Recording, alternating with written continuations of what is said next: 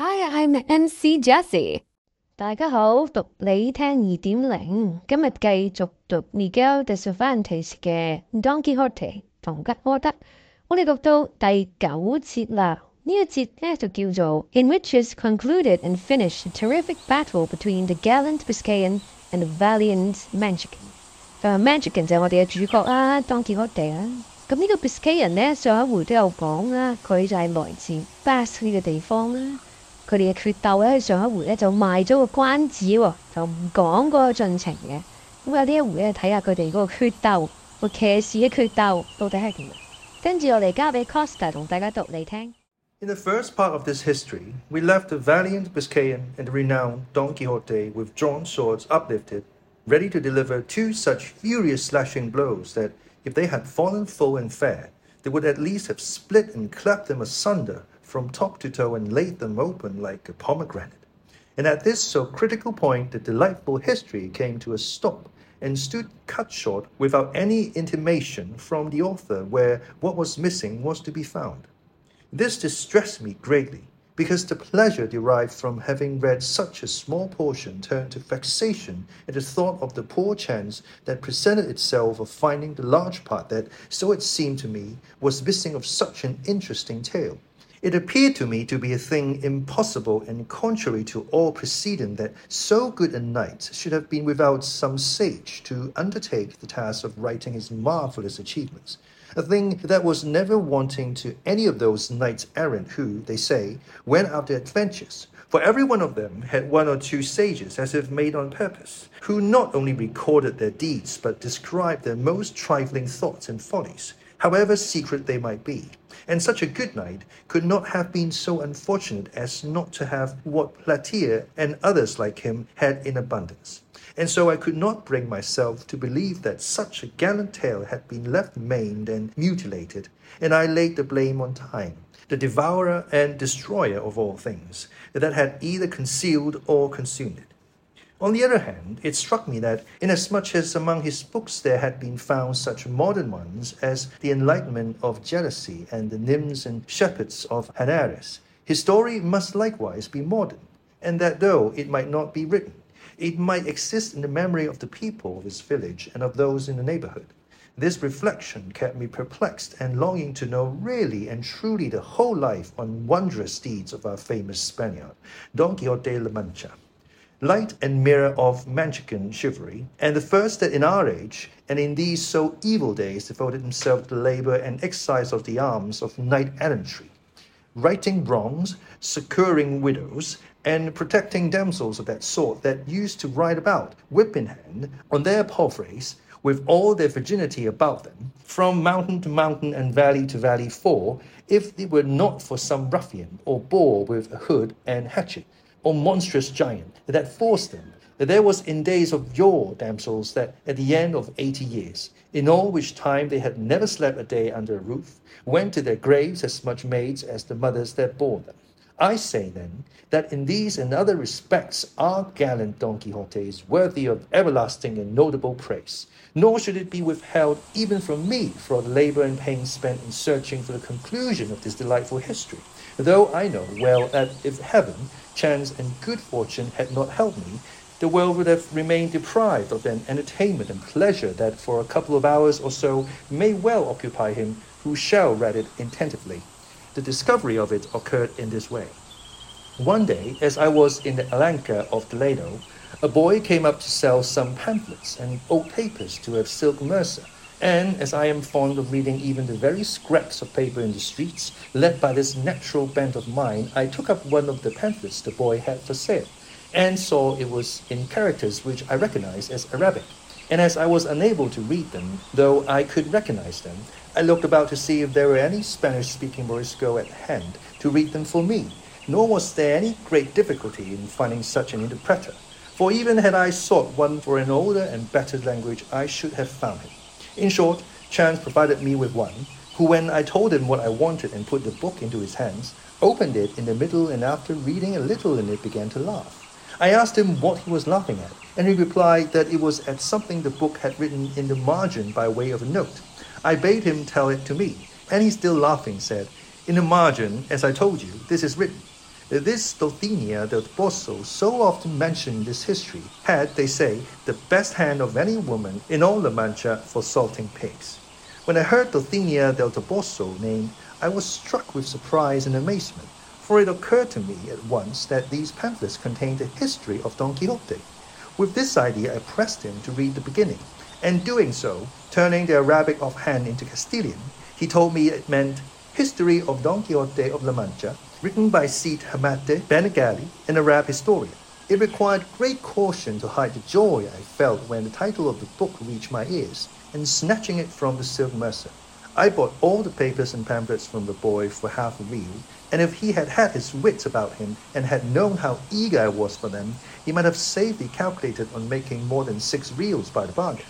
I withdrew at once with the Morisco into the cloister of the cathedral, and begged him to turn all these pamphlets that related to Don Quixote into the Castilian tongue, without omitting or adding anything to them, offering him whatever payment he pleased. He was satisfied with two arrobas of raisins and two bushels of wheat, and promised to translate them faithfully and with all dispatch. But to make the matter easier, and not to let such a precious find out of my hands, I took him to my house, where in little more than a month and a half he translated the whole just as it is set down here. In the first pamphlet, the battle between Don Quixote and the Biscayan was drawn to the very life. They planted in the same attitude as the history describes, their swords raised, and the one protected by his buckler, the other by his cushion, and the Biscayan's mule so true to nature that it could be seen to be a hired one a bow shot off. The Biscayan had an inscription under his feet which said, Don Sancho de Azpeitia, which no doubt must have been his name. And at the feet of Rocinante was another that said Don Quixote. Rocinante was marvelously portrayed, so long and thin, so lank and lean, with so much backbone and so far gone in consumption, that he showed plainly with what judgment and propriety the name of Rocinante had been bestowed upon him. Near him was Sancho Panza, holding the halter of his ass, at whose feet was another label that said Sancho Zancas. And according to the picture, he must have had a big belly, a short body, and long shanks, for which reason, no doubt, the names of Panza and Zancas were given him, for by these two surnames the history several times calls him. Some other trifling particulars might be mentioned, but they are all of slight importance and have nothing to do with the true relation of the history, and no history can be bad so long as it is true.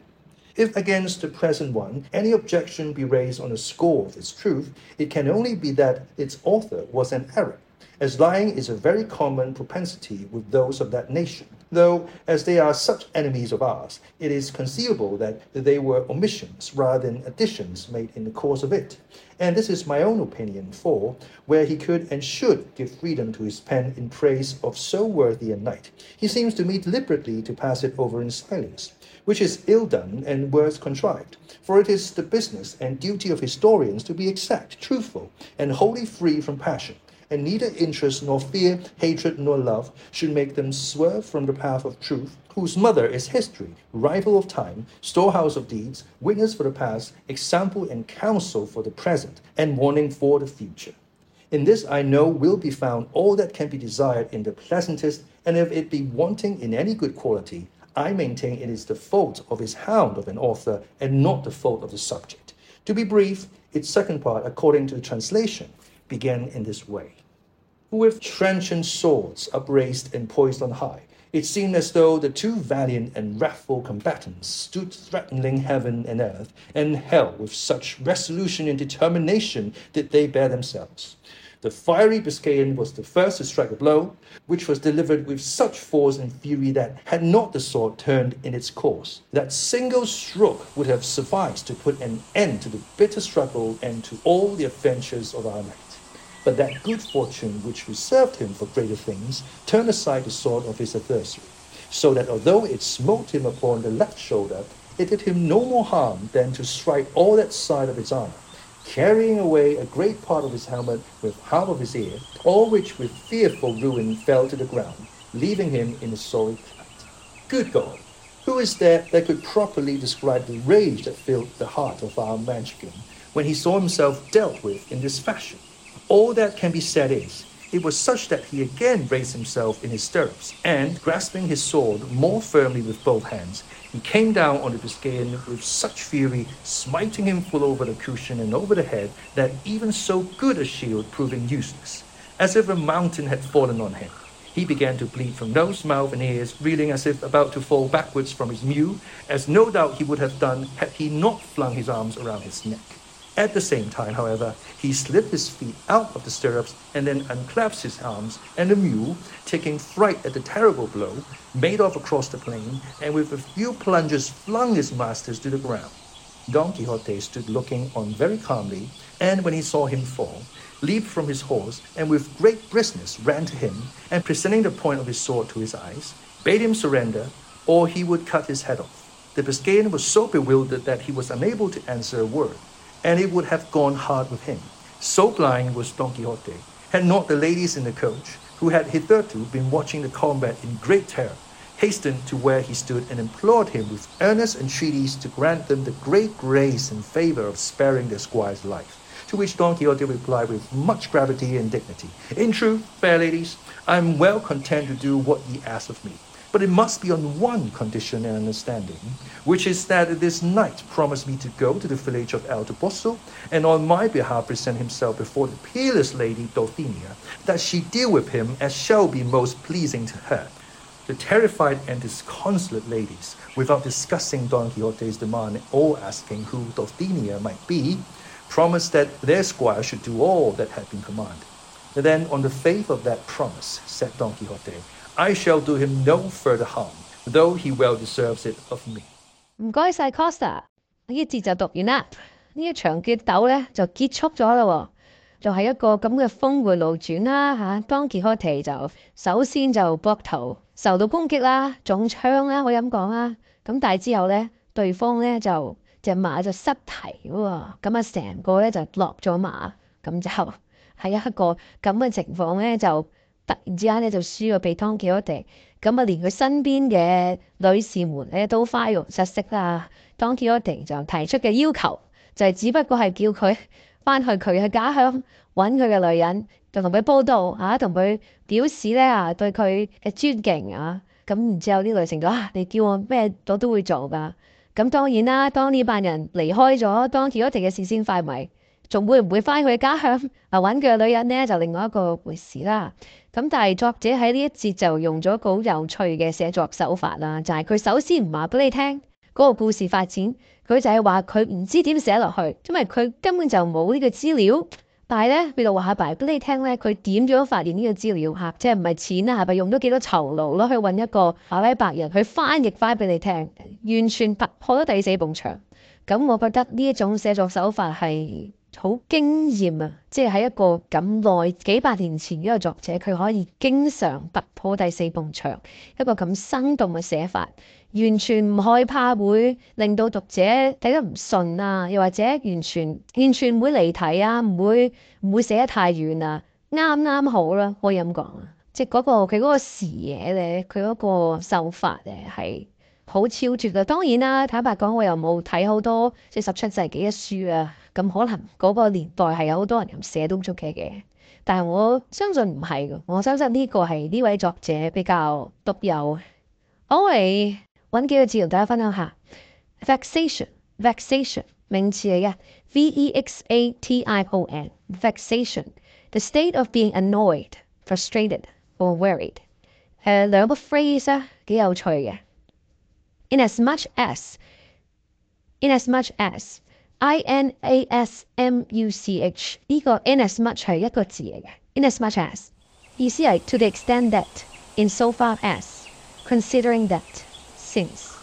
in as much as, 冇一個連接詞啦，一個可以可以用嚟做連接詞嘅字。仲有就係 of yore 都係一個 phrase 嚟，of yore，of long ago or former times of yore。即係你可以講乜乜乜 of your，即係話我好耐之前嘅嘢啦，war of your 好耐之前嘅戰鬥啦，battle of your 好耐之前嘅鬥爭啦。